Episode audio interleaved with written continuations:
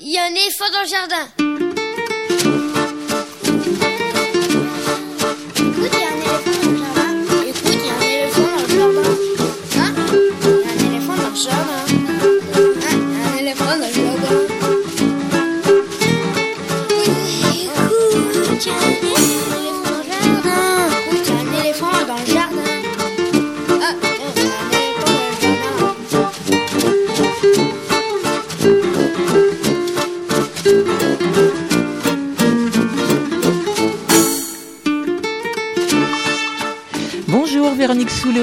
L'actualité culturelle des enfants, petits et grands, en Ile-de-France. On commence l'émission avec les petits papiers d'Estelle, la revue de presse d'Estelle Laurentin. Bonjour Estelle. Ce sera dans quelques instants, on n'a rien entendu du tout. À l'occasion de la sortie mercredi prochain au cinéma du film de Noël de Universal Le Grinch, nouvelle adaptation d'un des albums du Dr Seuss, nous vous proposons d'écouter ou de réécouter l'entretien réalisé il y a deux ans avec son éditeur français Benoît Viraud et son traducteur Stéphane Carrière. Ce sera à 10h45. Le festival euh, Éveil d'automne a démarré sa deuxième édition le week-end dernier à la Générale dans le 11e arrondissement pour une semaine de spectacles jeune public pour petits ou pour plus grands. À découvrir ce matin avec Rosane Briado, l'une de ses organisatrices, ce sera à 11h30. Et puis en toute fin d'émission, Lionel Chenaille lira un extrait d'un roman de littérature générale sur le thème de l'enfance. Des infos sur les spectacles, les CD, les livres pour les enfants qui viennent de paraître. Et nous vous souhaitons la bienvenue dans notre jardin. Vous écoutez à FM, nous sommes ensemble jusqu'à midi. Gilles Brézard assure la mise en onde de l'émission. Merci à lui. L'adresse de la radio 42 rue de Montreuil dans le 11e, le téléphone du studio 01 40 24 29 29, le site aligrefm.org, le mail éléphant at aligrefm.org, mais aussi le Facebook de la radio, le Facebook de l'émission.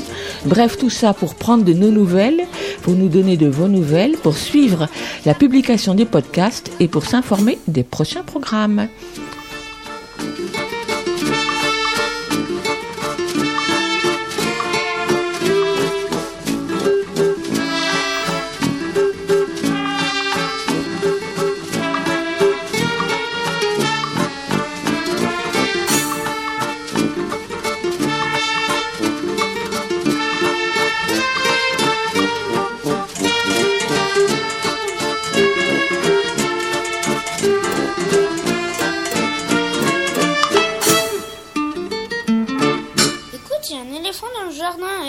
Et l'éléphant de cette semaine, c'est celui de Gibus, mon éléphant. C'est extrait du CD Tam Tam dans la brousse, paru chez Didier Jeunesse en 2014.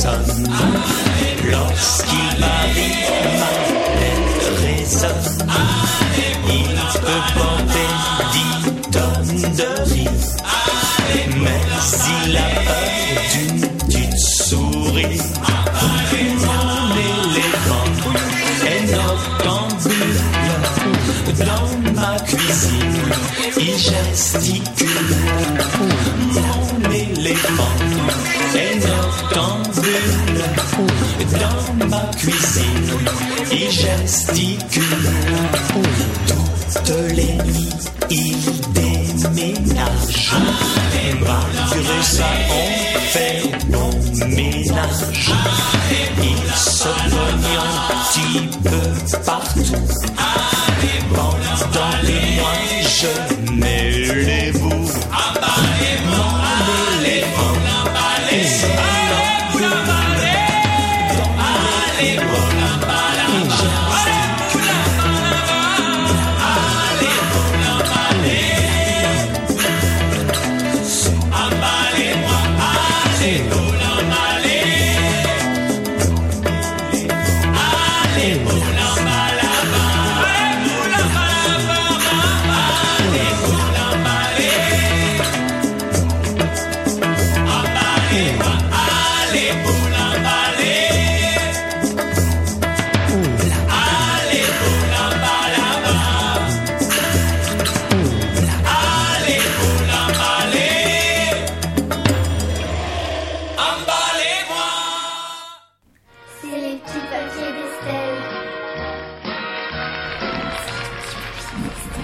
Les petits papiers d'Estelle, une revue de presse qui parle des enfants et des ados. Les petits papiers sont animaliers aujourd'hui. Véronique, bonjour. puisqu'on va Bonjour. pas- Bah, on s'est pas entendu tout à l'heure. Pas entendu tout à l'heure. J'espère qu'on m'entend maintenant. Tout à fait. On commence par suivre les lumières qui clignotent au Jardin des Plantes, où le Parisien de samedi 17 novembre nous invitait à aller découvrir une exposition originale des espèces en voie d'illumination, titre l'article pour présenter le parcours nocturne proposé par ce jardin du 5e arrondissement de Paris tous les soirs jusqu'au 15 janvier. On y découvrira des statues illuminées d'espèces disparues au fil du temps et d'autres qui sont aujourd'hui en danger. Tigres, sabres, dinosaures et loups des steppes jalonnent le parcours. On trouve un petit article éclairant lui aussi cette initiative écolo-lumineuse du Jardin des Plantes dans le Figaroscope du 16 novembre. Une soirée hommage aux animaux donc par ce jardin qui est, rappelons-le, le cœur historique du Muséum d'histoire naturelle et qui nous montre ainsi des bêtes, mais sans les mettre en cage. C'est moins le cas de ce que nous raconte La Voix du Nord du 16 novembre, qui annonce l'ouverture en avril prochain de la dernière frontière. Alors la dernière frontière, c'est un nouvel espace d'un parc que moi je ne connaissais pas. Il s'appelle Péri Deiza, j'espère que je le prononce bien, c'est un parc qui se trouve en Belgique, un animalier géant à 40 minutes de Maubeuge. La particularité de cette dernière frontière, c'est que cette partie du parc comprendra des logements entourés d'animaux.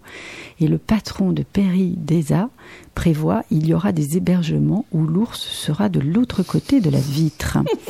C'est pas que j'ai pas confiance dans les vitres, mais je ne suis pas certaine d'être fan de cette utilisation des animaux, même si le parc semble se prévaloir d'une vocation de protection des espèces. Pour retrouver la lumière aperçue au Jardin des Plantes et s'éclaircir les idées, on peut aller sur le portail web espèces-menacées.fr qui publie à ce sujet régulièrement des articles d'actualité. Par exemple, récemment, le trafic des grands félins, une mode qui s'intensifie en France. Alors, cet article nous informe du nombre record de saisies qui ont lieu ont eu lieu courant octobre, donc ce dernier mois d'octobre. En l'espace d'un mois, les autorités ont récupéré un bébé tigre et deux lionceaux détenus illégalement par des particuliers par des particuliers en provenance du marché noir. Les lionceaux, hein, pas les particuliers, je pense. Alors, il y a Kibo, un, trigon, un tigron de deux mois, et puis une petite femelle euh, lionceau d'un mois et demi qui souffrait d'ulcères aux yeux, a perdu presque tous ses poils. Ils ont été retrouvés chez des particuliers qui les détenaient pour la revente dans le cadre d'un trafic. Ces félins proviennent sans aucun doute du marché noir des animaux sauvages, nous dit l'article, qui nous rappelle que ce trafic est dans le monde le troisième plus important en termes de chiffre d'affaires estimé derrière la drogue et les armes, quand même. Incroyable. Alors, pour quelques milliers d'euros, aujourd'hui, un particulier peut acquérir un tigre ou un lion après quelques clics sur Internet. Véronique, un petit tigre Oui, oui, ça serait très bien chez Hein, moi en tête de livre. J'y pense aussi, un singe, pourquoi pas. En France, le Fonds international pour la protection des animaux a recensé plus de 1900 annonces concernant la vente d'animaux sauvages vivants ou de certaines parties de leur corps et produits dérivés. Une facilité qui méduse parfois les enquêteurs. Et moi aussi, je dois l'avouer, cette facilité me surprend. Et vous avez sûrement encore en mémoire, Véronique, est-ce que tu te souviens de la découverte par des policiers dans une Lamborghini remontant les Champs-Élysées d'un homme qui prenait des selfies avec un lionceau étendu sur le siège Non, passager? Ça te dit rien? ça, Non. Alors, on trouve dans Libération un article du 13 novembre dernier qui titre Le selfie avec un lionceau, une tendance qui se développe. On y lit des propos d'Arnaud Lhomme, enquêteur de la Fondation 30 millions d'amis et partie civile dans le procès au sujet de ce selfie. Et puis, il confirme il y a de plus en plus de signalements de gens qui se mettent en scène avec des petits félins. C'est la mère Michel qui a écrasé son chat en faisant un selfie devant ses bégonias. C'est le père Lustucru qui lui aussi mourut en voulant faire un selfie avec sa morue. Alors ça, c'était un extrait d'une chanson parodique du génial et très drôle Frédéric Fromet qui officie sur France Inter. Mais cette chanson, il l'a écrite en 2016, comme quoi rien ne change. Après que des touristes aient tué un bébé dauphin par déshydratation, ça fait plaisir à entendre ça comme, hein, comme, euh, comme nouvelle. En fait, il l'avait sorti de l'eau. Pourquoi? Ben Pour faire des selfies avec lui. Alors, euh, il y a des bêtes sauvages hein, dans cette anecdote, mais c'est peut-être pas tout à fait celle qu'on croit. Et c'est justement pas anecdotique tout ça. Le Monde publiait fin octobre l'article La disparition des animaux pourrait remettre en cause nos modes de vie. Alors, c'est une interview d'Arnaud Gauffier de, attention, accent anglais, France World Wide Life Found Pas mal, pas mal. qui commentait le, enfin VVF hein, pour les intimes, qui commentait le rapport de, de son ONG, qui révèle notamment que depuis les années 70, les populations de vertébrés ont été réduites de 60%. En cause, l'urbanisation, la déforestation, la pollution, enfin bref, plein de mots en sion. L'idée, nous dit Arnaud Gauffier, c'est que la disparition, tiens encore un, de grandes espèces est souvent le signe que l'écosystème entier dont il dépend est en danger. Et puis par ailleurs, les services que nous rend la nature, comme la pollinisation hein, par exemple, sont vitaux, y compris pour nos activités de production agricole et puis se nourrir, etc. Tout ça pour dire qu'on peut lire cet article du Monde, on y apprend que bien sûr c'est déjà arrivé que des espèces disparaissent et que même elles disparaissent en assez grand nombre, de manière massive dans le passé, mais que ce qui est sûr c'est que c'est jamais sans conséquences. Ça m'amène naturellement à vous proposer de lire ou de faire lire aux enfants le magazine Wapiti, édité par les éditions Milan. Ce magazine est axé sur la nature, le respect de l'environnement et la passion pour la planète. C'est pour des enfants de 7 à 12 ans. Alors le numéro coûte 6,95 euros, l'abonnement 59 euros par an. Dans le numéro de novembre, on saura tout sur le poney Shetland, petit mais costaud, et aussi que la nature est tout autour de nous, même en ville. Ici, une fleur dans une fissure, là, des pies qui rafistolent leur nid en plein Paris.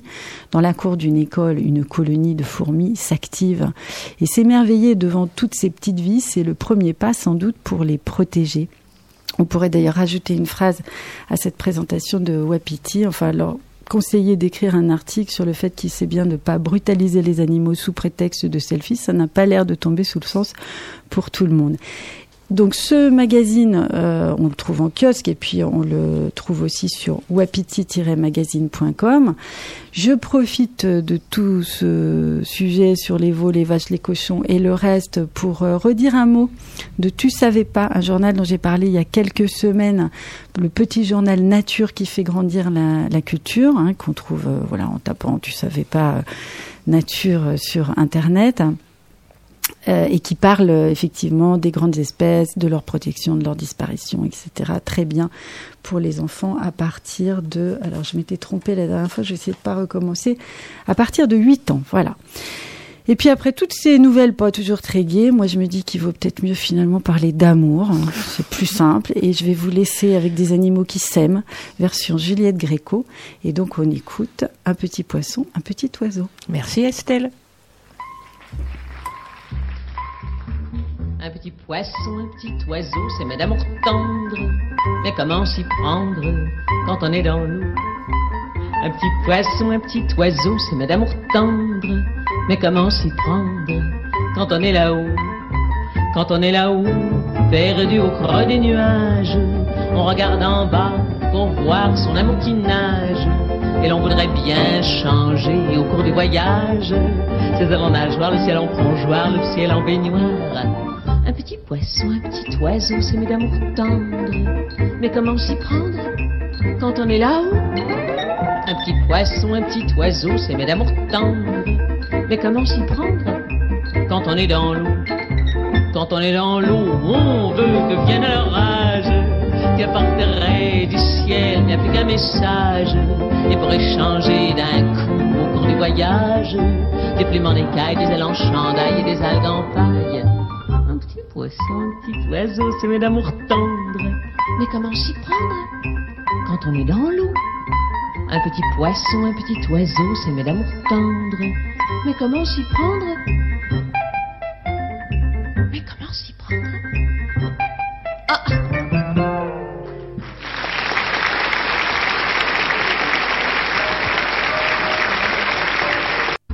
Un petit poisson, un petit oiseau, c'est d'amour tendre. C'est d'amour tendre, tendre, quand on est dans l'eau. Un petit poisson, un petit oiseau, c'est d'amour tendre. Mais oui, mais oui, il s'aimait d'amour tendre. Mercredi prochain sort dans les salles de cinéma le film de fin d'année, le film de Noël, produit par Universal, Le Grinch, un film d'animation réalisé par Yarou Chenet et Scott Mosier, je ne sais pas si je prononce bien, des studios Illumination. Il est adapté de l'album pour enfants Comment le Grinch a volé Noël, album publié par le Dr Seuss dans les années 60. Très célèbre aux États-Unis, Dr Seuss l'est beaucoup moins en France, et l'on peut espérer que ce film, la troisième adaptation de l'album, une adaptation d'ailleurs plutôt réussie sur bien des aspects, on peut espérer donc que cela va inciter les spectateurs petits et grands à découvrir l'œuvre de ce talentueux auteur-illustrateur américain que les éditions du Nouvel Attila ont entrepris de traduire dans son entier depuis deux ans. Sept albums sont déjà parus, mais en novembre 2016 paraissaient les trois premiers albums. Et à cette occasion, nous avions reçu à ce micro Benoît Viraud, éditeur du Nouvel Attila, et Stéphane Carrière, le traducteur du Dr Seuss. Et c'est cet entretien que nous vous proposons de réécouter ce matin.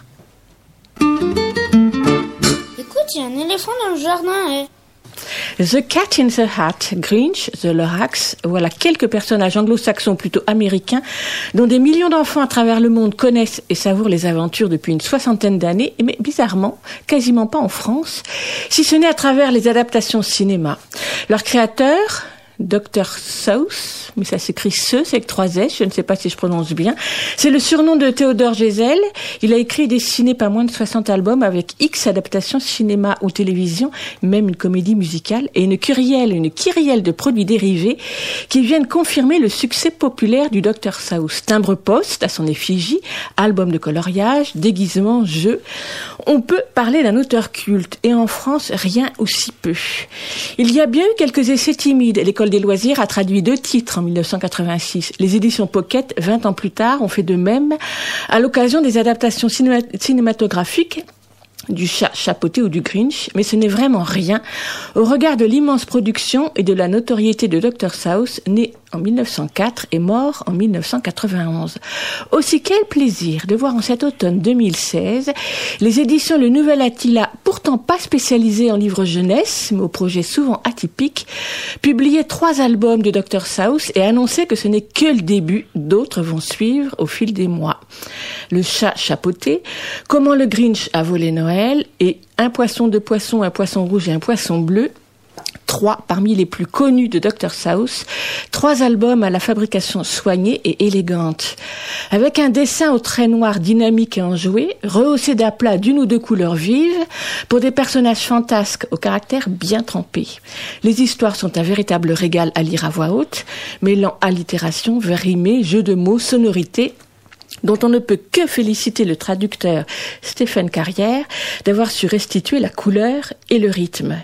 Une narration et un vocabulaire simple, c'est la marque de fabrique de Dr Seuss, qui voulait permettre à des débutants en lecture, en lecture pardon, de les lire tout seuls, pour des histoires loufoques et souvent transgressives qui viennent chambouler le quotidien ou au contraire un tantinet didactique quand il s'adresse aux tout petits, mais toujours avec humour. Car chez le Dr Seuss, le farfelu et la fantaisie guident toutes ces histoires. Des albums à découvrir ou à redécouvrir. Donc aussi ce matin, nous sommes ravis d'accueillir Benoît Viraud, directeur des éditions du Nouvel Attila, et Stéphane Carrière, traducteur, pour évoquer Dr South et ses albums pour enfants. Bonjour à tous les deux. Bonjour. Et d'abord, je veux bien que vous me rassuriez comment on prononce le nom de ce monsieur. Euh, c'est- C'est-à-dire que même aux États-Unis, ça a fait l'objet de questions parce que quand euh, Geisel a pris un pseudo, pour la petite histoire, c'est parce qu'il s'était fait choper dans, à l'université avec de l'alcool. Et ce qui était assez grave parce qu'on parle de- de- d'un temps qui est celui de la prohibition. Il avait quel âge? Il était jeune. Non, non, oui, c'était un jeune homme, mais c'est sous la prohibition et euh, il était déjà directeur de son journal. Et l'université lui a, l'a puni en lui retirant la possibilité de continuer à participer à des activités extrascolaires. Pour le faire, il a pris un pseudo. Et là, il a trouvé ce nom de. Alors, il faudrait dire. À l'époque, lui le prononçait Seuss. Oula, Ouais. un peu à l'allemande ou quoi? Oui, exactement. Mais c'est rapidement devenu pour tout le monde, tous ceux qui le lisaient, Seuss, parce que ça, ça doit rimenterie avec Juice. Euh, mais lui-même plus tard a accepté. Finalement, c'est rangé à la prononciation générale de son livre, de, ce- de, de son pseudo. Et le docteur est venu en plus comme euh, comme un trait d'humour. Il l'a rajouté parce que son père rêvait qu'il fasse des études de médecine. Voilà. Donc Dr Seuss, on se trompe pas beaucoup. Maintenant, euh, si les Français le prononcent Seuss ou Seuss, c'est vraiment vraiment un moindre, le moindre des problèmes. Ou, ou Zeus, comme le dieu du monde. Zeus, c'est bien, ça lui portera chance. Alors on aurait pu craindre, en tout cas, je pense qu'on aurait pu craindre que rééditer ou éditer Dr South euh, 60 ans après, ça soit un petit peu vintage, un peu, un peu dépassé, mais pas du tout. D'abord parce qu'effectivement les textes, alors je ne sais pas comment vous avez tricoté ça avec le texte original, mais ils sont vraiment d'une grande truculence, donc euh, euh, c'est un vrai plaisir que de les lire et pour les histoires qu'elles racontent, mais aussi finalement l'illustration à ce côté bande dessinée qui, qui n'a rien perdu de son actualité. Il vaut mieux laisser le père de famille réagir. Euh, Stéphane Carrière, père de famille, ça que vous avez dit Oui. Ouais, En ça a été, père ça a de été famille, utile là pendant la traduction parce que effectivement c'est euh, ce qui est ce qui est intéressant dans l'aventure de, de l'aventure que mène Benoît Viraud et le Nouvel Attila dans la republication de de Sauce, c'est que il faut vraiment considérer c'est une œuvre majeure. Mais quand je dis une œuvre, c'est vrai que il est difficile de de d'entrer, de comprendre euh, un de ses albums sans avoir un peu de vision de ce qu'il a fait globalement. Mais vous, vous avez grandi avec lui? Non, mais comme il se trouve que j'ai quand même passé une grande partie de ma vie dans des pays euh, Anglo-saxon anglo-saxons, et que j'ai pendant longtemps travaillé avec des anglo-saxons, enfin j'ai été exposé. J'ai pas enfant, euh, je ne lisais, je, je lisais aucun de ses albums. Mais après j'ai été beaucoup exposé euh, à ses livres, je les ai lus, et c'est vrai que dès qu'on est, euh, qu'on soit aux États-Unis ou en Angleterre pour prendre les deux principaux, il se passe difficilement une semaine sans que quelqu'un vous fasse une référence, une blague ou une citation qui vient du chat chapeauté, du Grinch de Horton, euh. Donc bah c'est comme ces objets culturels qui deviennent des références absolues et à un moment ou un autre euh, pour comprendre ce qu'on vous dit, on ne peut pas passer à, à côté du Dr Seuss et de comprendre euh, d'où viennent ces références aussi aussi nombreuses. Benoît Viraud, vous êtes arrivé comment jusqu'au Dr South Par des amis lecteurs et traducteurs qui sont euh, souvent les principaux conseillers, les principaux porteurs des beaux projets attilesques. Euh, c'est Marc Voline, traducteur de, notamment de Lorenzo Mattotti et de Bruno Munari. Et Cyril Gay, euh, fondateur des éditions Marchiali, qui m'en parle depuis euh, 5 ou 6 ans. Et un jour, j'ai cédé, je me suis commandé une, euh, une intégrale, un très beau coffret, et j'ai découvert cette espèce de continent englouti, euh, avec un- vraiment un souci du texte et une vibration euh, permanente et très très dense euh, des rimes, des assonances, des allitérations dont vous avez parlé, et qui vraiment m'ont fait exploser de surprise. Et c'est rare de trouver à ce point quelqu'un qui manie aussi subtilement le rapport texte-image. Et comme c'était un peu de mon engagement éditorial à la base, comme le Attila puis le Nouvel Attila ont toujours euh, cherché à rapprocher des dessinateurs et des écrivains, des écrivains qui aimaient les univers visuels et des dessinateurs qui aimaient lire. Pour nous, c'était un peu la synthèse heureuse de nos premières années euh, d'édition. Ajoutons à cela le caractère oublié de cet auteur, sachant qu'Attila, même si c'est vraiment plus la, ligne forte du catalogue aujourd'hui, s'est fait connaître en redécouvrant des auteurs oubliés, comme Edgar Ilsenrath, euh, Jacques Abeille, euh, Ramon Sender.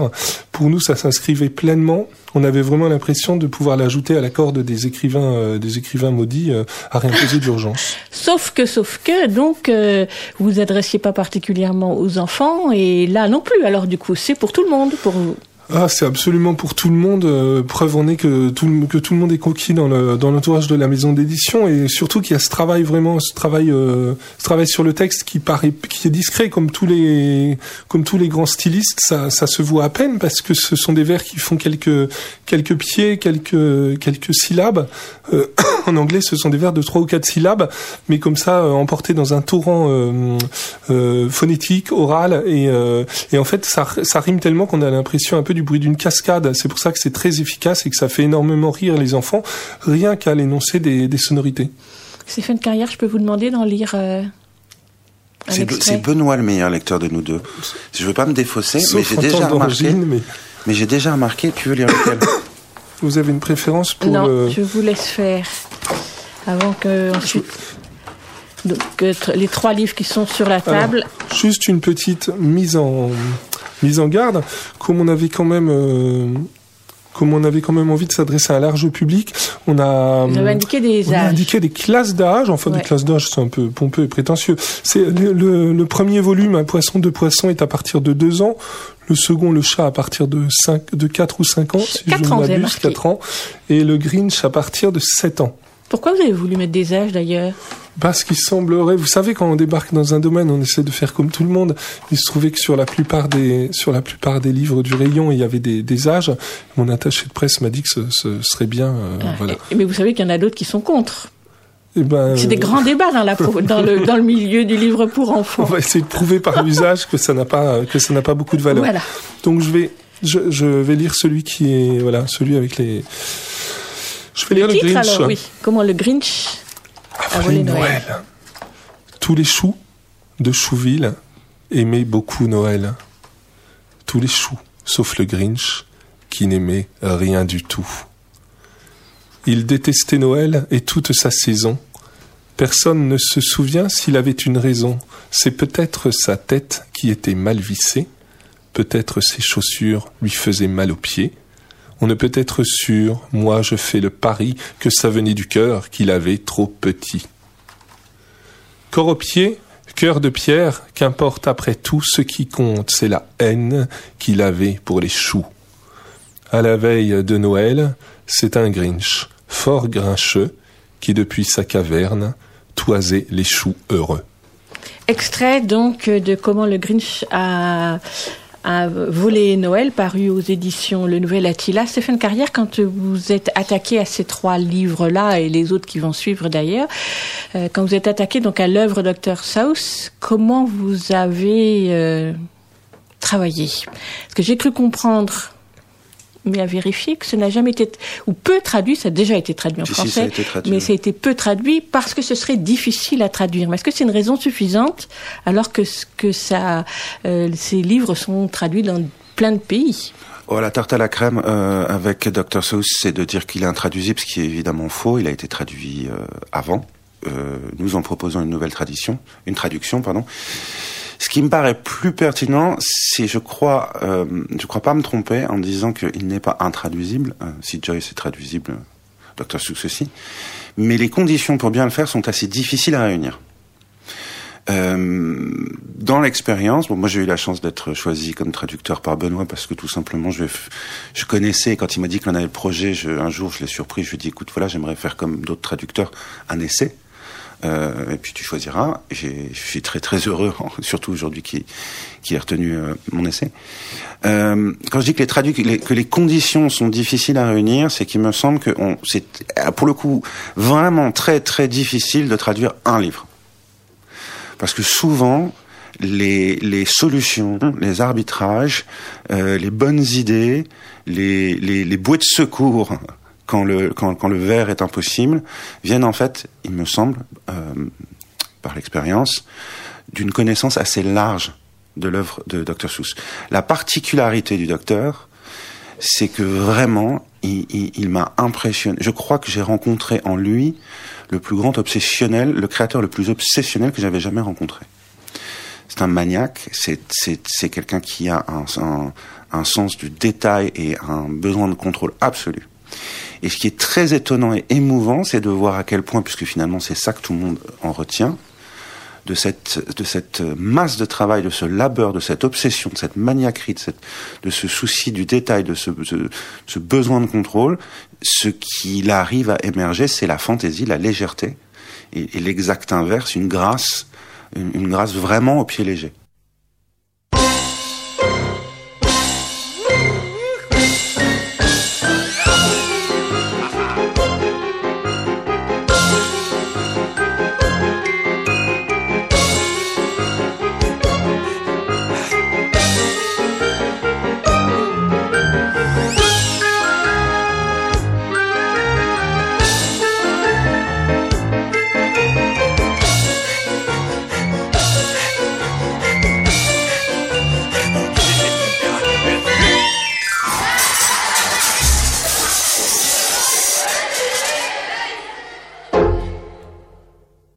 Alors le chat chapeauté, si j'ai bien compris, c'est le premier qui est apparu aux États-Unis dans les années 50, 54.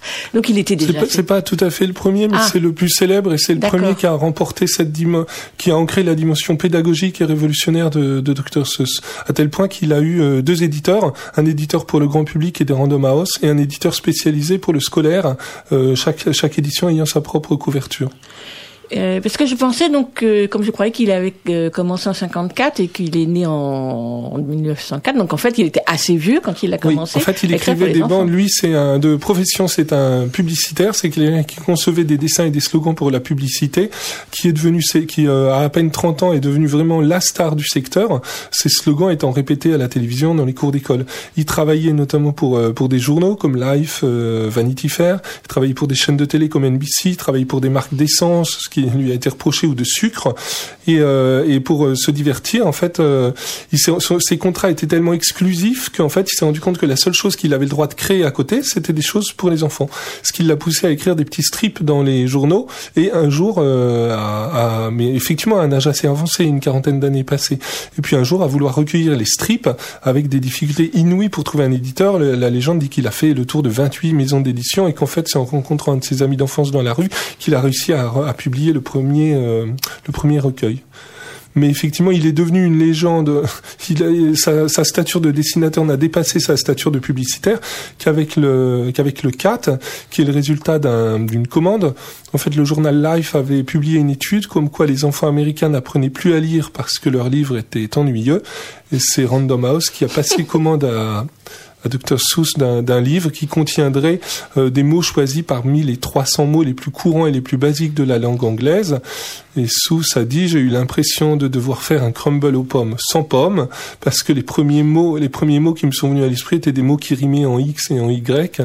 Et puis euh, voilà en trois mois il a bâti ça vraiment avec 236 mots euh, au grand épatement général. Alors Stéphane Carrière, justement, sur cette idée que Dr Seuss a utilisé un nombre de mots réduits et des mots connus du vocabulaire enfantin, j'imagine, je n'avais pas lu les ouvrages en anglais.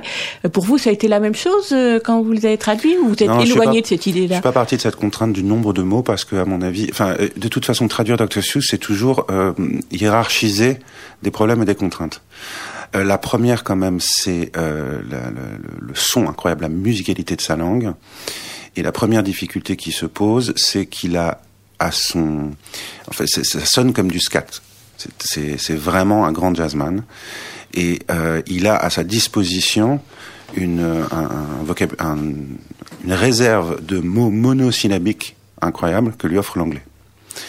Et donc cette, utilisation de tous ces petits mots monosyllabiques qui riment, euh, de cet entrelac subtil d'homophonie à l'intérieur des vers, fait que ce, ce, on crée, euh, Benoît parlait de cascade, cette impression euh, incroyable qui est que ces petits mots drôles, les, les enfants peuvent à mon avis quasiment les, les imaginer, s'en saisir comme des cubes, les mélanger entre eux, et ça crée ce qu'il voulait pédagogiquement, c'est-à-dire l'idée de redonner par la fantaisie, l'humour et la prosodie à l'enfant le goût du mot. Ça, c'est quand même le plus difficile. En plus, il repose pas tout le temps, mais globalement beaucoup sa versification sur une sur une forme qui est peu adaptable en français, qui est euh, le mot compliqué, c'est tétramètre anapestique, mais en fait, c'est assez simple. C'est quatre mètres de trois syllabes. Et à chaque fois, les trois syllabes, les deux premières sont plus courtes et la dernière plus longue. Ça, c'est une structure classique de la poésie anglaise qui, euh, qui l'a reprise. Euh, en français, pas adaptée vraiment à notre champ lexical. On est allé vers quelque chose de plus simple et de plus familier qui se résume souvent à l'alexandrin. Parce que bon, le 4 x 3 quand même peut nous ramener à notre, euh, à notre alexandrin bien connu. Et ensuite, la difficulté, c'est comment euh, être fidèle à cette, euh, comment être fidèle à cette fantaisie, à cette prosodie merveilleuse, en ne pouvant pas jouer avec les mêmes armes. Il faut l'accepter une fois pour toutes. Euh, on n'a pas ce vocabulaire monosyllabique euh, pléthorique.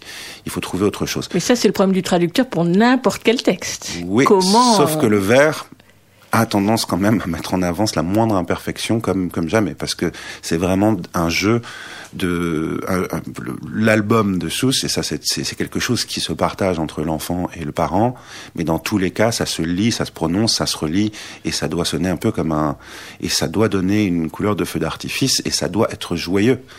Ça doit donner ce, ce ça doit restituer ça. Ça c'est la principale difficulté Alors le chat chapeauté, par exemple, a été traduit en français à, je ne sais, il y a longtemps. En fait, les premières traductions. En tout cas, le nom du chat chapeauté, qui est quand même une jolie trouvaille, le titre, Ouais. euh, vous avez dû le garder? Est-ce que c'est devenu le nom français Euh, C'est moi le- qui peux répondre parce Oui. que c'est moi qui fait- mène les négociations avec l'agent qui, effectivement, comme tous les géants du dessin américain, sont extrêmement euh, scrupuleux sur le moindre détail de, de cadrage du PDF ou de titre.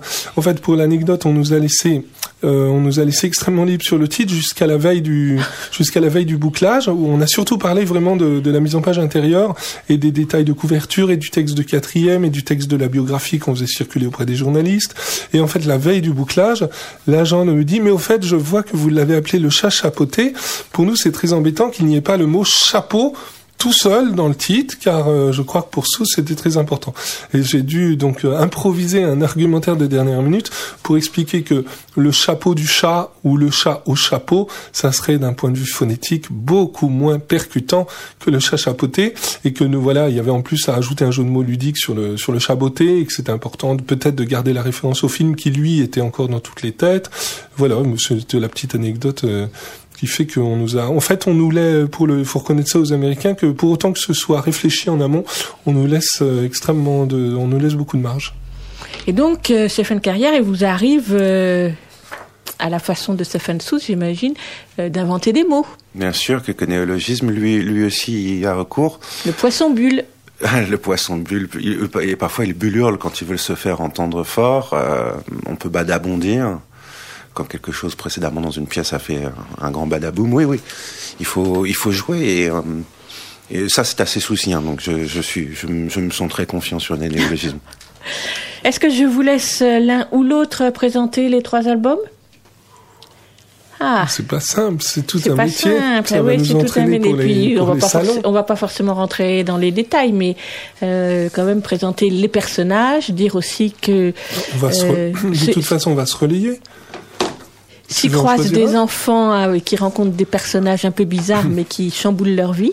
Ce qui est intéressant avec le chat chapeauté, c'est que, à mon, à mon sens, hein, donc rappelons la commande. La commande part de ce constat que fait euh, le magazine Life.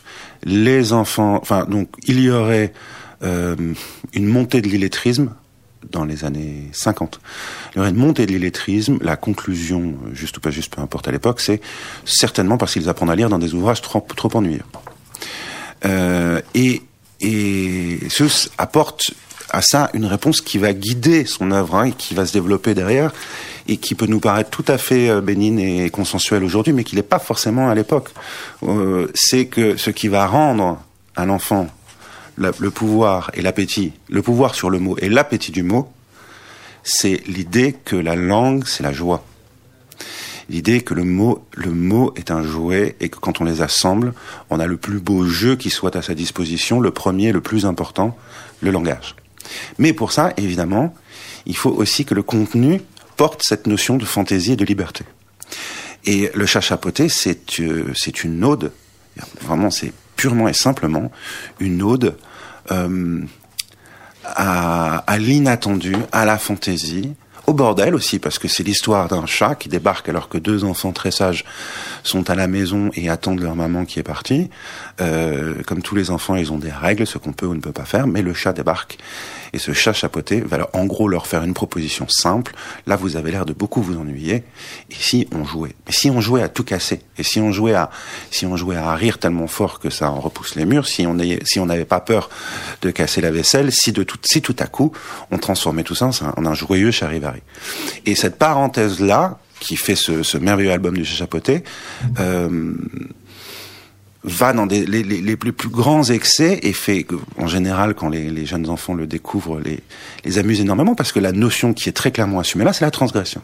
Tout à fait. La transgression par le jeu. Alors toujours soutenue par de très belles valeurs, mais cette idée, c'est que un enfant n'est pas un petit euh, soldat euh, qui doit euh, tout, toujours, euh, pour grandir bien, euh, veiller à rester attaché à son tuteur. Non, il y a quelque part là une, une, une- un goût du risque, de l'aventure, et ça, ça, ça se, ça se sent dans tous les albums de Dr Seuss, mais dans celui-là en particulier. Ensuite, ce qui est assez étonnant, c'est que dans chacun de ces albums, en général, il y a, euh, et ça c'est très utile en traduction de commencer par les cerner, il peut y avoir plusieurs niveaux de lecture, ou en tout cas plusieurs intentions. Euh, si on prend un poisson, deux poissons, un poisson rouge, un poisson bleu, il y a cette idée de l'inventaire. C'est très clair. C'est une longue liste qui se déroule et on s'en rend d'autant plus compte quand on fait, quand on, quand on le fait lire à des enfants, qu'il y a aussi l'idée derrière de la quantité, de la durée de cette liste. C'est-à-dire que Seuss va nous proposer des animaux extraordinaires, plus étonnants les uns que les autres. Euh, les enfants qui s'en emparent commencent avec les premiers animaux et très rapidement à la quatrième, cinquième page, on entend souvent de la part des petits lecteurs, mais c'est incroyable, il y en a encore. Et d'ailleurs, il insiste dessus. Il dit les trucs zinzin, il y en a partout. Enfin, c'est un peu le leitmotiv. C'est de leur dire attention. Le message, il est clair. Votre imagination est infinie. Vous avez un, un, un, un- vous avez de la magie en vous. Et grâce à son dessin et grâce à cette liste qui n'en finit pas, il y a un côté magique. Euh, mais et puis petite parenthèse pédagogique parce qu'il en rajoute toujours une très clairement dans les poissons, dans l'album des poissons, on sent que Dr Seuss se dit ça va être pas mal d'utiliser aussi cette notion d'inventaire pour faire pas, du calcul, mais on va les faire un peu compter.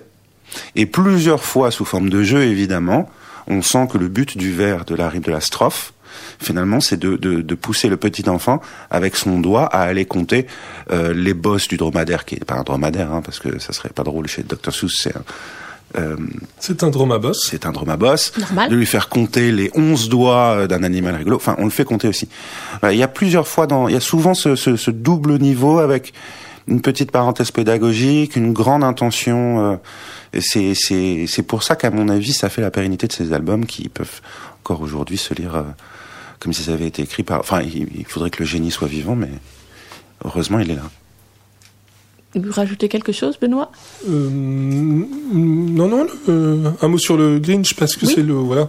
Mais je vais, je vais pas apprendre grand chose au public. Le Grinch, c'est ce personnage très vilain, très méchant, très aride de tempérament, qui euh, contemple, qui habite au-dessus, tout au-dessus d'une colline glacée, quasiment un glacier, et qui contemple la population de Chouville et qui voit avec un fort déplaisir les préparatifs de Noël et qui imagine ce débordement de joie qui lui vraiment le frustre, le, le, le, chagrine et, euh, et il, il se dit mais ça fait 50 ans que je souffre, c'est dur, il me faut à tout prix faire cesser la torture.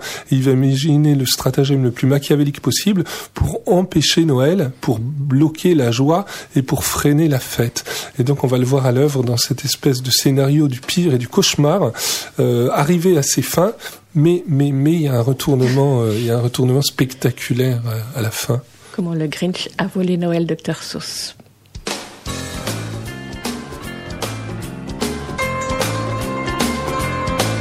Well, the cat came back, and what do you know? He heard a crowd shout,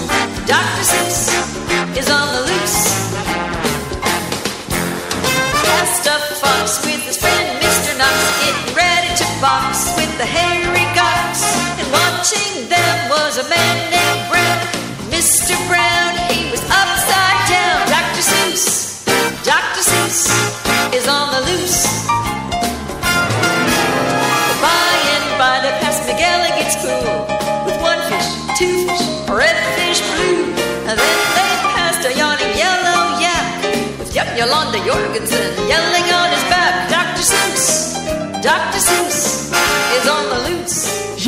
petit peu honte. Je suis allée chercher ça sur Internet et sur YouTube. Je ne sais pas qui chante, mais j'ai trouvé que vraiment la chanson accompagnait bien Happy Birthday Dr. Seuss, accompagnait bien euh, les livres de Dr. Seuss publiés aux éditions du Nouvel Attila. Un poisson de poisson, un poisson rouge, un poisson bleu. Le chat chapeauté, comment le Grinch a volé Noël. Les trois premiers livres du Dr. Seuss qui paraissent euh, aux éditions Le Nouvel Attila. Benoît Viro, vous avez commencé par éditer les trois plus connus quasiment. À l'exception des poissons, qui est quand même pas le plus le plus cité.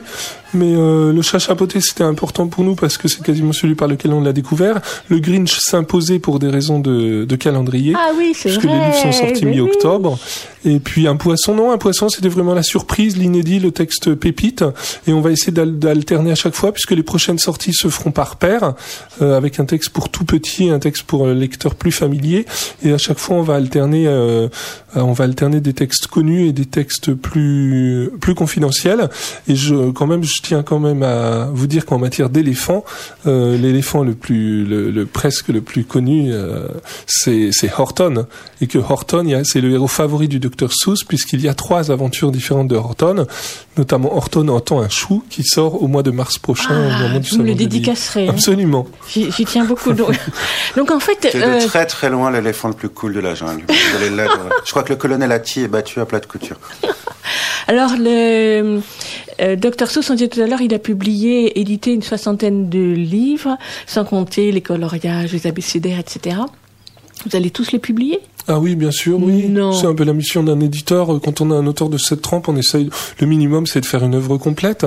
Ça permet de fixer un bel, un bel horizon et un bel objectif de vie à la, à la maison d'édition. Vous allez en faire beaucoup? Ben, euh, Ah oui, on va faire les 60, à raison Non. de 4 par an. On en a, blague, on en a pour incroyable. 15 ans. C'est formidable. Alors donc vous avez choisi. Est-ce que vous avez choisi ou est-ce que c'était comme ça l'édition originale? C'est que ces livres sont d'une très belle facture au niveau qualité et du papier et de, de l'objet. Et donc je me demandais si à l'origine les bouquins du Dr Seuss et connaissant un peu l'édition américaine étaient sortis plutôt sous des formats souples ou formats poche et que vous avez choisi de leur donner une identité, euh, les revaloriser en quelque sorte. Non, moi, j'ai le droit Non, de dire, je viens à piège sa rescousse, c'est pas tout une question de pièce. Le nouvel Attila fait de très beaux livres. Ça, c'est pour la qualité française. À l'origine, est-ce que c'était des aussi vous, alors, vous me flattez, vous enfoncez un couteau dans la plaie parce que malgré euh, nos demandes pressantes, on n'est pas arrivé à obtenir un seul, le prêt d'un seul dessin original au prétexte qu'il n'y aurait plus d'originaux. Et je ne suis pas arrivé à, à, à, à commander ou à dénicher les éditions originales. Donc, euh, j'avoue, je suis, j'avoue que c'est, c'est une colle pour moi cette question des éditions originales. Ce que je sais, c'est qu'aux États-Unis, il est disponible, il peut être disponible sous trois formats différents. Le format canonique des bandes dessinées, des bandes dessinées quasiment euh, 20, euh, 20, 20, 30, euh, en souple et en relié. Il est disponible au tout petit format dans des éditions collector pour faire des coffrets. Euh, dans, c'est là que je l'ai, moi je l'ai lu au format 10 par 15 cm, c'est minuscule, ça tient dans la main. Et puis il est disponible alors plus souvent en souple, à ce format-là qui est un format équivalent euh, papier A5, qui pour nous était la meilleure synthèse entre les différents âges, puisqu'en fait ce qui est drôle, c'est que quand on va présenter ces livres aux libraires, ils nous disent ah non mais ça c'est c'est c'est c'est parfait pour les tout petits, mais c'est beaucoup trop petit pour les grands. Il, il leur faut une BD comme euh, comme Riyad Satouf, ils vont jamais s'intéresser à ça. Si on avait écouté les libraires et les commerciaux, on aurait dû faire un format euh, par par par classe d'âge. Ah oui, non, là, faut Donc on a choisi la collection. synthèse, l'équilibre et la synthèse. Mais surtout s'il y en avoir 60 pour les aligner sur l'étagère, il faut qu'ils soient, qu'il faut, Voilà. de- faut qu'ils soient du même format. Si, si- si le- voilà. Si Alors, les, les- enfants prêtent vie au Dr Seuss, on- je vous promets qu'on fera beaucoup d'éditions euh, collector et beaucoup de variantes. Je, je crois que les enfants vont, vont adorer parce qu'effectivement, tout ce que disait tout à l'heure Stéphane Carrière sur le, le jeu avec la langue, euh, les enfants euh, aiment beaucoup ça et savourent ça. Je voudrais, qu'on- je voudrais qu'on dise quelques mots sur une phrase qui m'a un peu interpellée au début du livre. Le nouvel Attila bénéficie pour sa diffusion et sa commercialisation d'un partenariat avec les éditions Anne Carrière. Deux points chapeau. Euh, donc Anne Carrière, c'est Fan Carrière. Vous travaillez aux éditions Anne Carrière. Donc c'est vous qui êtes à l'initiative. C'est deux maisons qui travaillent ensemble depuis longtemps. Depuis trois ans, euh, à l'initiative des éditions Anne Carrière, mais maintenant c'est un mouvement beaucoup plus collectif, on est un certain nombre d'auteurs à peu près du, d'éditeurs pardon, à peu près du même âge, qui partons d'un constat simple qui, qui Du est même âge, du difficile. même âge. Qu'est-ce que vous voulez dire par là? Même génération, euh, des, enfin des cadras. Plus ou moins 40 ans. Plus ou moins cadras. Mais avec euh, au moins 10 ans d'expérience, on est, on est un peu, on a eu un peu le même constat, enfin le même, le double constat. Le premier, c'était qu'il il était difficile économiquement de rester un éditeur indépendant diffusé. Et l'autre, c'est que peut-être qu'on avait perdu de vue euh, professionnellement l'idée qu'à plusieurs, on avait des choses à s'apporter. Et donc, on a créé une forme de collectif très libre hein, de plusieurs maisons d'édition, le- les éditions de carrière, le Nouvel Attila, les éditions Plein Jour, les éditions Label Colère, rejoints, et nous avons été rejoints cette année par les éditions Forge de Vulcain. Et c'est tout simplement un groupement d'éditeurs complètement indépendants qui font au mieux pour travailler ensemble et créer ensemble une, une, une offre éditoriale variée et de qualité. Mais bravo. Ça solidifie. euh, Ah oui, ça donne, euh, ça donne euh, des perspectives, mais ça donne d'abord un plaisir de lecture, de, de lecture euh, globale. C'est-à-dire, c'est la certitude quand l'un apporte un manuscrit, qu'il a cinq, euh, que le lendemain cinq personnes l'ont lu et peuvent échanger dessus. C'est quand même l'essence de notre travail que de porter, des, que de transmettre des textes.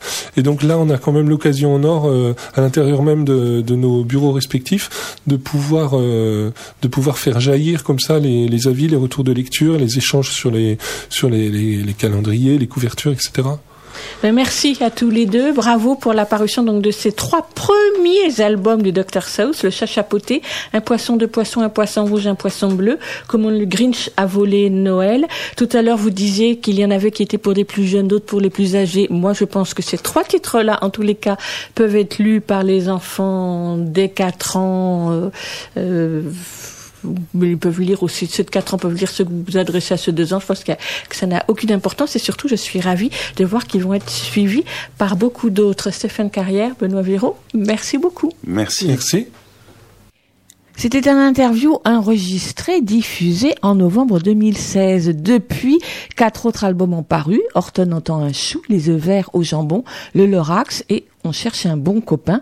Tous les quatre également édités aux éditions du Nouvel Attila. Et donc au cinéma mercredi prochain, Le Grinch, nouvelle adaptation en film d'animation de Comment le Grinch a volé Noël, réalisé par Yarou Chenet et Scott Mosier des studios Illumination. Et puis samedi après-midi prochain, on guinche au centre d'animation du 10e arrondissement, espace GMAP. C'est Radio Minus Sound System, la boom cosmopolite des enfants de, de 5 ans, dès 5 ans plutôt, proposé par Gang Paul et Mythe. Un choix de musique de tout pays, tout style, toutes époques, créé pour les enfants et que l'équipe glane depuis un bon moment un peu partout dans le monde. Pendant une heure, on danse, on joue à des jeux participatifs comme le mur du son, le grand blind test, on fabrique des masques en papier et on réalise même une chorégraphie collective pour la conclusion. Sûr, on n'aura pas froid. C'est donc samedi prochain à 15h30 à l'espace GMAP.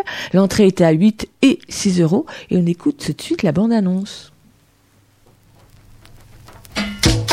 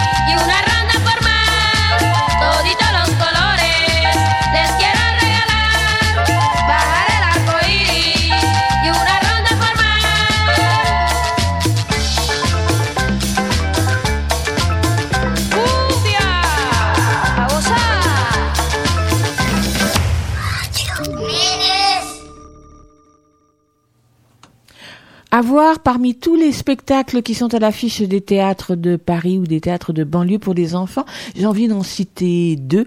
Celui, ceux plutôt euh, créés par Joël Pomera, ou en tout cas les textes de Joël Pomera. Déjà, le premier, c'est Le Petit Chaperon Rouge, un des premiers spectacles pour enfants de Joël Pomera, qui a été créé il y a bon nombre d'années, et que l'on peut voir en ce moment au Théâtre La Piscine à Châtenay-Malabry.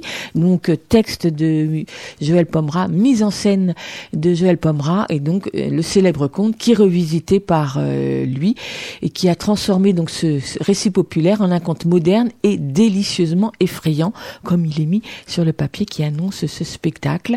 Et puis deuxième spectacle autour de Joël Pomera, en tout cas texte de Joël Pomera, c'est Cendrillon qu'il avait lui-même monté, mais cette fois-ci c'est la compagnie Le Temps est incertain, mais on joue quand même. Le nom de la compagnie, Le Temps est incertain, mais on joue quand même, qui propose donc une nouvelle mise en scène de du Cendrillon de Joël Pomera et c'est dimanche prochain à 16h à Colombe. Et tout de suite, eh bien, on va écouter les grandes questions, la première chanson de Nouchka et la grande question, un conte musical écrit par David Cyr, raconté et interprété par Serena Fissot. C'est un livre CD publié l'année dernière par le label Dans la forêt. C'est aussi un spectacle mis en scène par Olivier Prou à voir le 1er décembre prochain au théâtre Jacques Prévert à Aulnay-sous-Bois.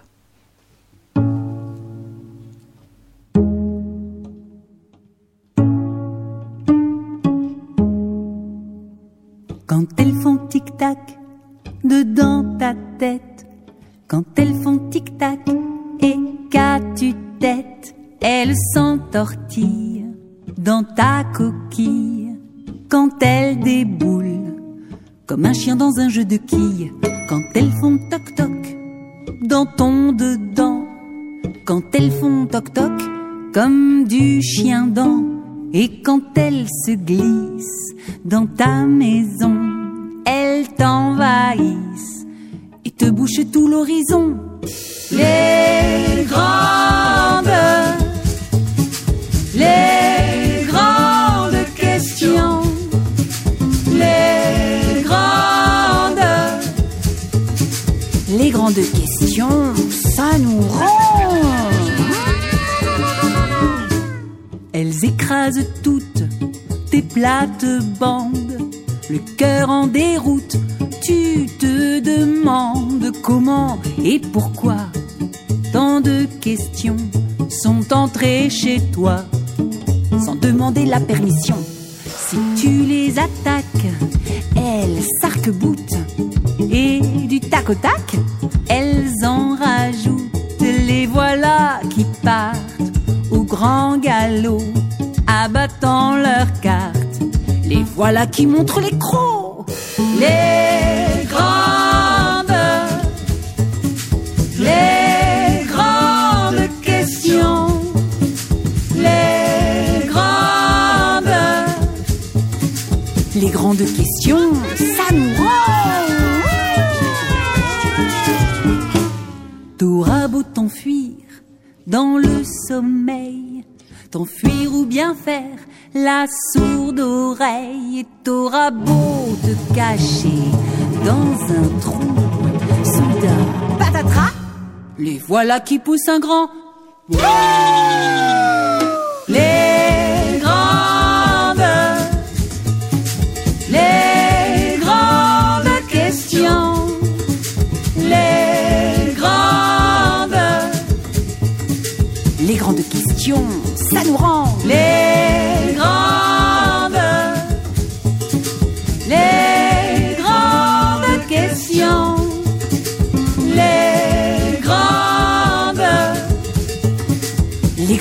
ça nous rend. Les grandes questions, ça nous rend. Les grandes questions, c'est la première chanson de, du CD, donc livre CD Nouchka et la grande question, édité au label Dans la forêt et un spectacle à voir le 1er décembre au théâtre Jacques Prévert, Aulnay-sous-Bois. L'éveil d'automne, c'est le joli nom du festival de création contemporaine jeune public qui a commencé le week-end dernier et se déroule jusqu'à dimanche à la Générale, avenue Parmentier, dans le 11e arrondissement.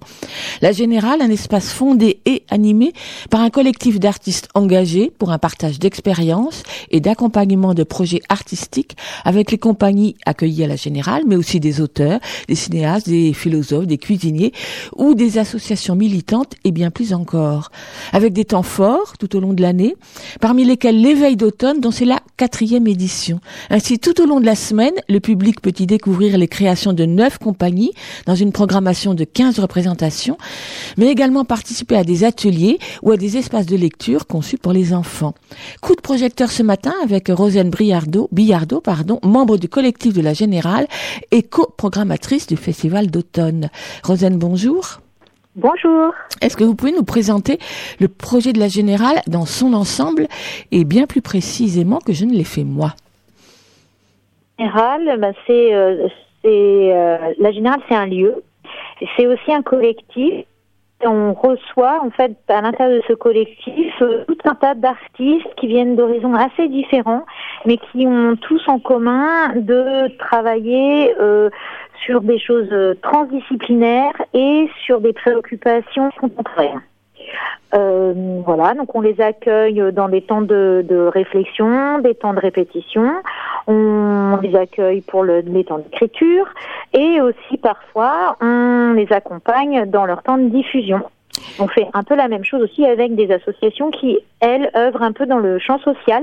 Euh, L'idée étant de de- d'être ensemble pour réfléchir à euh, faire bouger un peu des choses et des lignes euh, dans la société en se posant des questions sur euh, le genre, sur euh, l'égalité homme-femme, enfin toutes ces choses qui peuvent nous préoccuper aujourd'hui. Est-ce qu'on peut dire que c'est un projet militant? Oui, oui. Enfin, euh, je sais pas exactement ce que ça signifie militant, mais ce que je veux dire, c'est que ce qui est clair, c'est que c'est un projet euh, qui est inscrit euh, dans dans dans dans une euh, dans la ville, dans euh, qui est branché avec des gens et qui n'a pas euh, de d'idées préconçues sur les choses.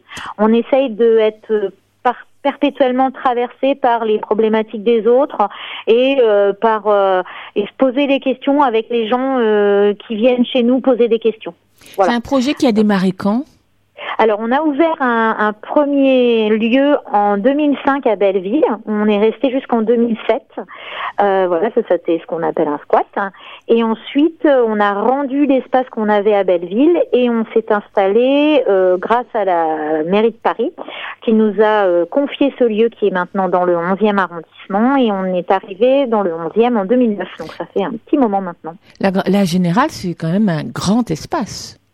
Oui, c'est très grand. Euh, c'est un espace industriel euh, qui est donc très très haut de plafond. Euh, et puis euh, nous, on a installé, alors on a un espace euh, euh, dit de représentation et de répétition qui est au rez-de-chaussée, mais au premier étage, on a des espaces de de- de- d'exposition et de travail. Et puis sur notre toit, on a aménagé un jardin qui est aussi euh, qui peut aussi accueillir euh, des, des, des gens qui auraient envie de euh, de cultiver, euh, agriculturer, travailler ensemble à faire pousser des choses, voilà. Et donc pour la, si j'ai bien compris, parce que je ne suis pas sûre d'avoir tout compris, pour la gestion de ce lieu, vous avez monté ce que vous avez appelé le bureau A3, qui est donc quoi, une association Alors, le, la, la générale, elle est gérée vraiment en collectif avec une, une quinzaine de personnes euh, qui, qui sont là euh, très régulièrement. Et à l'intérieur de ce collectif, on était trois artistes à avoir envie de s'occuper plus précisément de l'accompagnement de, de projets artistiques. Et donc, on a fondé une entité qui s'appelle le Bureau 3, où à l'origine on était trois. Et puis, euh, alors il y avait Karen Ficholson qui a une compagnie qui s'appelle Paul et Paul, Alexis Lameda qui a une compagnie qui s'appelle le Groupe Miaou, et euh, moi-même qui a une compagnie qui s'appelle Les Oiseaux Mal Habillés. Et puis on a on a fabriqué cet temps fort, mais vraiment spécifique pour l'art vivant et pour ces temps de festival. Donc l'éveil d'automne qui est la création pour le jeune public et l'éveil de printemps qui est la création contemporaine. Et à l'intérieur de ce bureau 3, en fait, on essaye d'accompagner vraiment les projets, de se, se soutenir, se donner des coups de main, des conseils, euh, etc. mais on n'est pas du tout structuré. On n'a pas déposé de statut d'association, on n'a pas d'identité euh, autre que euh, d'être un nom à l'intérieur de la générale. Et puis donc Voilà. de vouloir mettre euh, en réseau, donc travailler ensemble euh, sur la diffusion par exemple. Voilà, alors l'idée c'est vraiment de, de partager nos réseaux, de partager euh, nos pratiques, euh, de, de partager aussi euh, nos, nos avis et nos, nos souhaits et nos réflexions aussi sur la création. Et euh, donc on, on fait des choses quand même relativement différentes, hein, euh, les gens du bureau 3. Puis l'année dernière, on, dans le bureau 3, on était beaucoup plus que trois. Là, on est on est beaucoup moins que trois. On est plus que deux euh, pour ce temps de festival, mais sans doute au prochain temps, on sera euh, à nouveau plus que trois. Et, et on, on accueille vraiment à l'intérieur de ce bureau à forme un peu variable euh, des gens qui ont envie vraiment de, de se poser les questions de la création contemporaine, comment elle est, pour qui elle est, à quoi elle sert, euh, quels sont ses outils, euh, euh, voilà. Et puis euh, et puis quelle compagnie on a envie de soutenir, comment on soutient la compagnie, les compagnies émergentes, etc. Ça c'est un travail voilà qui nous qui nous traverse euh, tout au long de l'année. Donc vous avez deux projets qui l'éveil de, de temps fort, on va dire de temps public, euh, qui sont le le- l'éveil du printemps, l'éveil de printemps ou du printemps peut-être, et l'éveil d'automne. Donc l'éveil d'automne, c'est consacré à la création contemporaine pour le jeune public. Toutes les compagnies qui sont là créées pour le jeune public? Oui. Alors, toutes les compagnies qui sont reçues dans le festival d'automne, enfin de l'éveil d'automne, créent pour le jeune public, mais pas que. Certaines euh, créent pour le jeune public et aussi pour le tout public. Mais là, nous, notre notre euh, questionnement et notre programmation sur l'éveil d'automne, c'est uniquement pour le jeune public. Mais quand on entend jeune public, nous, on est vraiment assez large. On est de 18 mois à 18 ans à peu près. Donc vous parliez là tout de suite de questionnement. Vous avez des questions particulières ou des questionnements particuliers sur la création jeune public Ben oui, euh, comment on fait pour sortir un peu euh, de pour le jeune public par exemple, comment est-ce qu'on fait pour sortir des histoires extrêmement narratives. Qu'est-ce qu'on peut proposer euh, comme type de musique? Quel est euh, euh, quand on quand on parle de créneaux euh, d'âge euh, à qui on s'adresse? Comment on bouscule aussi un peu les idées reçues de des adultes et notamment du corps enseignant sur ce que les enfants doivent ou pas doivent ou ne doivent pas voir quand ils voient un spectacle? Voilà. Après, euh, c'est souvent, nous, on répond pas de manière euh, trop euh, didactique. Hein, c'est souvent dans la forme en fait qu'on qu'on interroge les choses. Du coup, on, on présente euh, dans l'éveil euh, des formes très différentes. Il y a eu un, il y a des ciné-concerts, euh, il y a des lectures euh, musicales, il y a euh, des contes en musique, il y a de la marionnette. a- enfin voilà, ça, ça, on essaye d'avoir des formes les plus euh, ouvertes possibles. Donc le festival a commencé dimanche dernier, donc un certain nombre de spectacles euh, ou d'ateliers sont déjà passés. Donc euh, je pense en particulier au ciné-concert autour du Ballon Rouge que j'aurais bien aimé Ouais. voir. Mais super beau. et j'aimerais bien que vous nous en présent- présentiez ce qui reste à venir. Donc, si j'ai bien compris, demain, jeudi et vendredi, ce sont des représentations scolaires. Donc, Oui. en fait, c'est pour le tout public, c'est samedi prochain. Alors pour le tout public, c'est samedi prochain où on a une programmation sur la totalité de la journée. On commence à 11 heures avec une sieste musicale qui s'appelle Les Petites Histoires proposée par la compagnie Paul et Paul. Euh, ça, ce sont pour les enfants à partir de 2 ans et leurs parents. C'est très important en fait pour nous que les spectacles soient proposés pour les enfants et leurs parents. Euh, dans l'après-midi, on a un atelier pâtisserie qui aura lieu à 15 heures.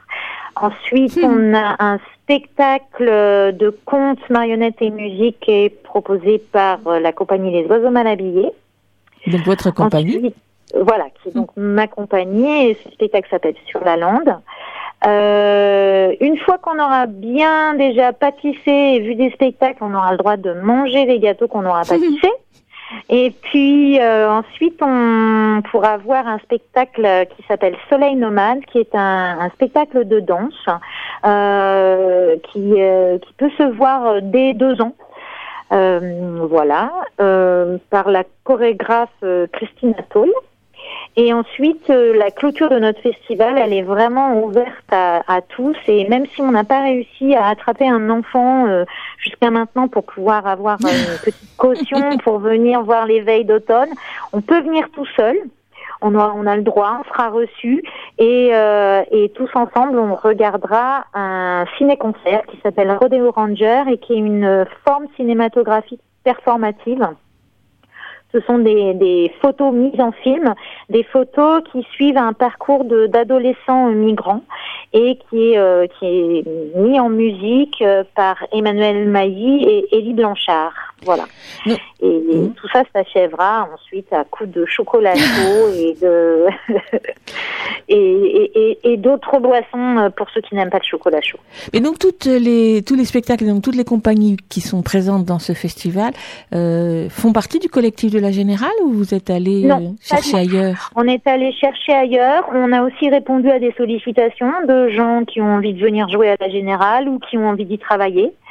Et en fait, euh, en vrai, là, dans la programmation de cette année, je suis la seule à faire partie du collectif, à être programmée euh, dans, dans le festival. Et ensuite, euh, la compagnie Paul et Paul, elle est dans le bureau 3, mais n'est pas membre à temps complet de la Générale. Voilà. Oui, bon, en fait, tout ça, c'est des petites histoires de- de, boutique, on s'en fiche un peu. L'important, c'est qu'on soit tous là pour le festival, finalement. Et j'ai vu sur le site que vous meniez des partenariats, j'allais dire assez serrés, avec les institutions culturelles euh, du quartier, en tout cas en particulier les Oui. bibliothèques. Alors la bibliothèque, euh, qui est vraiment notre voisine, nous prête tous les ans, et ça c'est vraiment super, nous prête euh, une grosse euh, montagne de livres sont à disposition pour les enfants.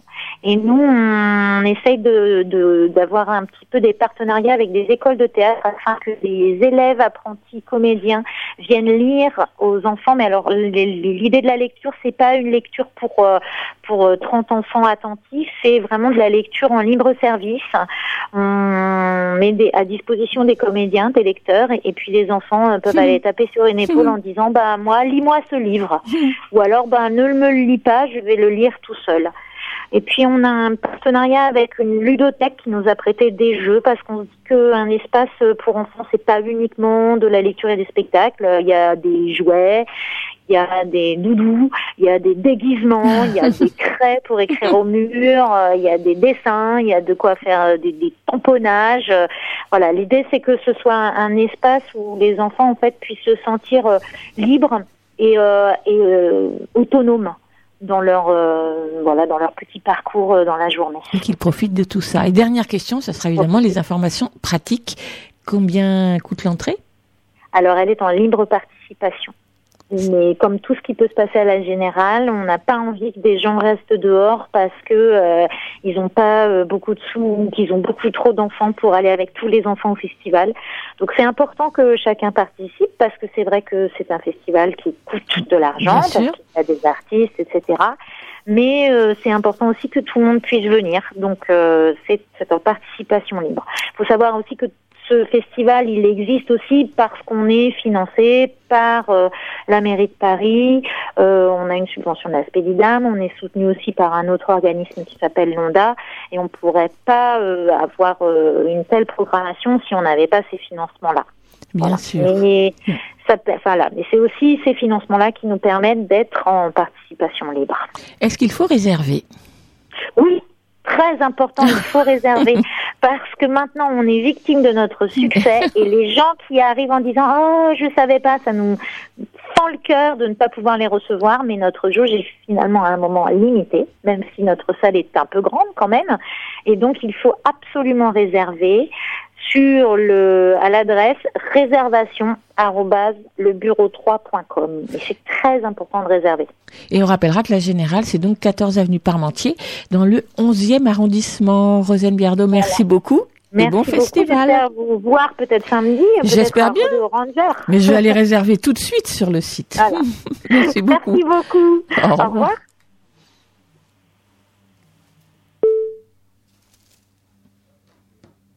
Est-ce que c'est parti ou est-ce que ça ne va pas partir? Depuis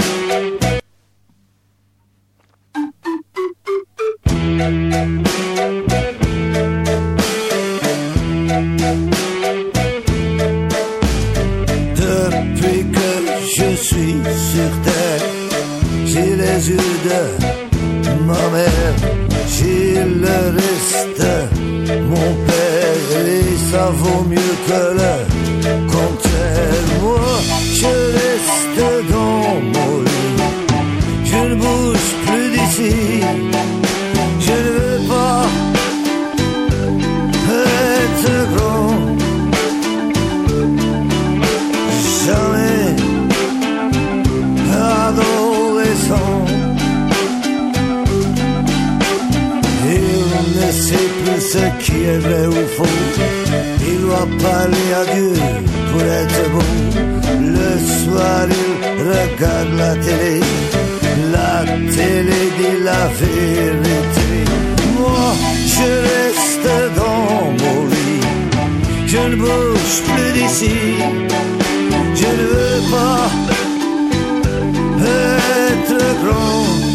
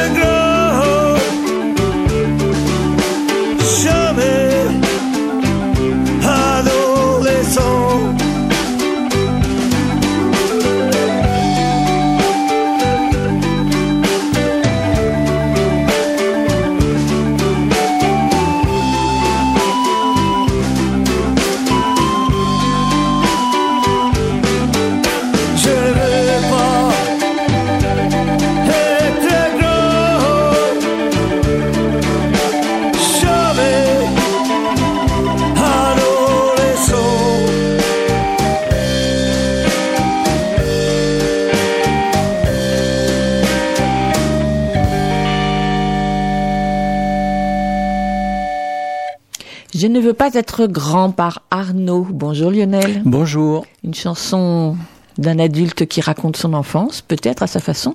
Et vous, ou plutôt toi, qu'est-ce que tu vas lire ce matin? Alors, ce matin, je vais lire un extrait d'un livre qui vient tout juste de sortir aux éditions Gallimard. Ça s'appelle 17 ans. C'est un livre d'Éric Fotorino. Euh, c'est l'histoire d'une mère qui, un dimanche de décembre, livre à ses trois fils le secret qui l'étouffe. Et en révélant euh, cette souffrance insoupçonnée, cette mère euh, va révéler toute son humanité. Et donc, euh, comme on l'aura compris, c'est donc une, une recherche sur, euh, sur la mère d'Éric Fotorino. Et c'est un de ses livres les plus personnels. Ça s'appelle 17 ans.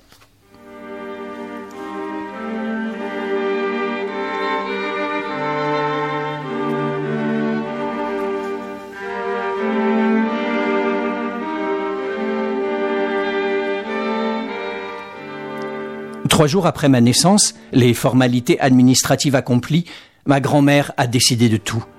Avec mon oncle Paul, ils ont loué une auto pour rentrer à Bordeaux. Une Renault Prairie équipée de phares puissants pour transpercer l'obscurité. Tu t'es glissée confiante à l'arrière. C'est une voiture qui sent le neuf. Elle te rassure. La côte d'Azur s'éloigne. Tu parles à ton bébé. Tu lui promets des promenades, tes seins de miel. Tu t'es assoupi, confortablement installé dans l'habitacle douillet. Paul passe les vitesses avec doigté, le moteur ronronne. Rien ne peut vous arriver. Tu dormais encore quand ton frère a bifurqué vers Mérignac. Le jour pointait. C'est seulement après que tu lui as demandé pourquoi ce détour. Il n'a pas répondu. Tu gardes les yeux fermés, du moment qu'on avance. Mais soudain, ça n'avance plus. L'auto vient de stopper devant une maison au fond d'une impasse. Une femme a ouvert sa porte, un doigt sur la bouche. Silence, les autres petits ne sont pas réveillés. Ta mère a tout prévu. D'un geste énergique, elle a soulevé mon couffin.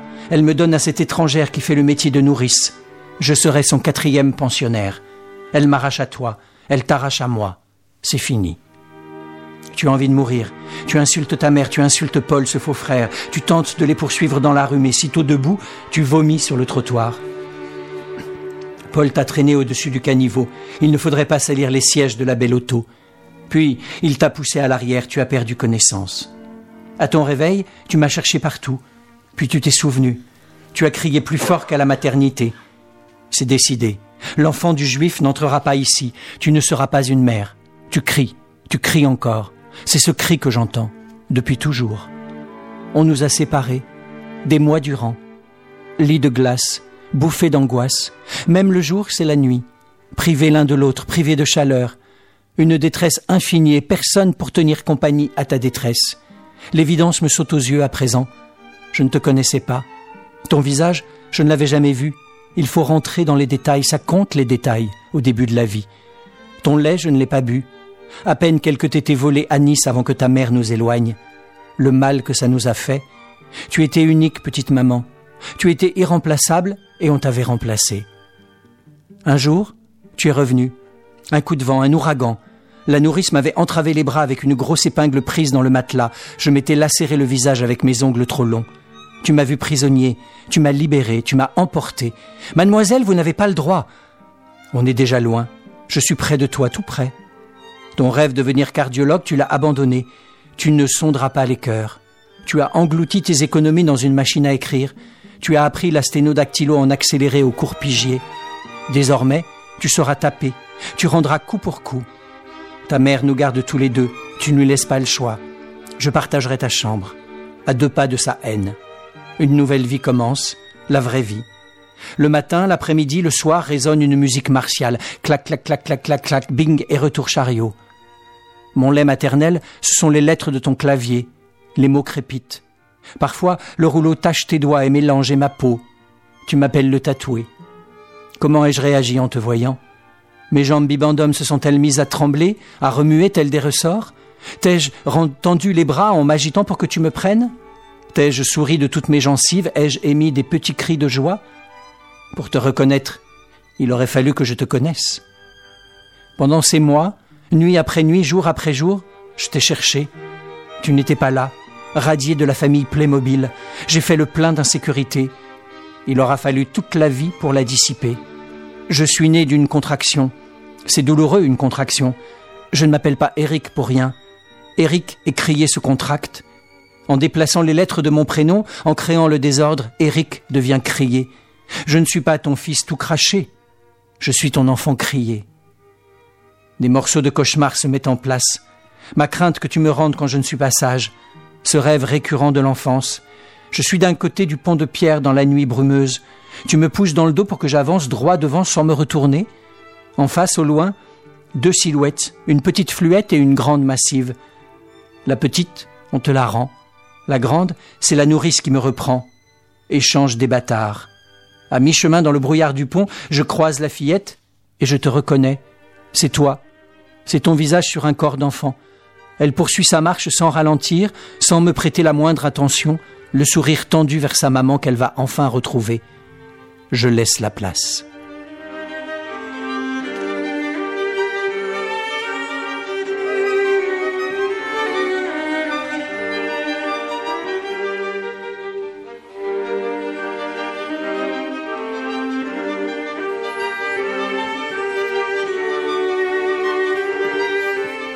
17 ans d'Éric Fotorino, paru chez Gallimard en juin 2018. Merci Lionel.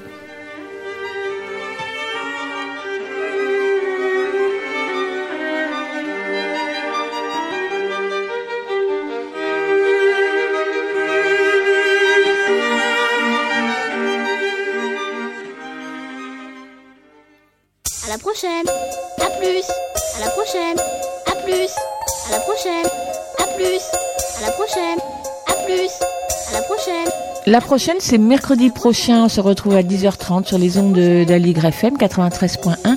Nous serons en compagnie de Claire Simon. Claire Simon, dont Première Solitude vient de sortir sur les écrans de cinéma, mais également pour Récréation, un film tourné il y a 20 ans dans les cours de récréation du 14e arrondissement et qui vient de sort- ressortir en version restaurée. On vous souhaite une bonne journée. À midi pile, les programmes d'Aligre FM sont suspendus. Ils reprennent à 17h. Merci beaucoup à Jules Brézard qui a assuré la mise en onde de cette émission.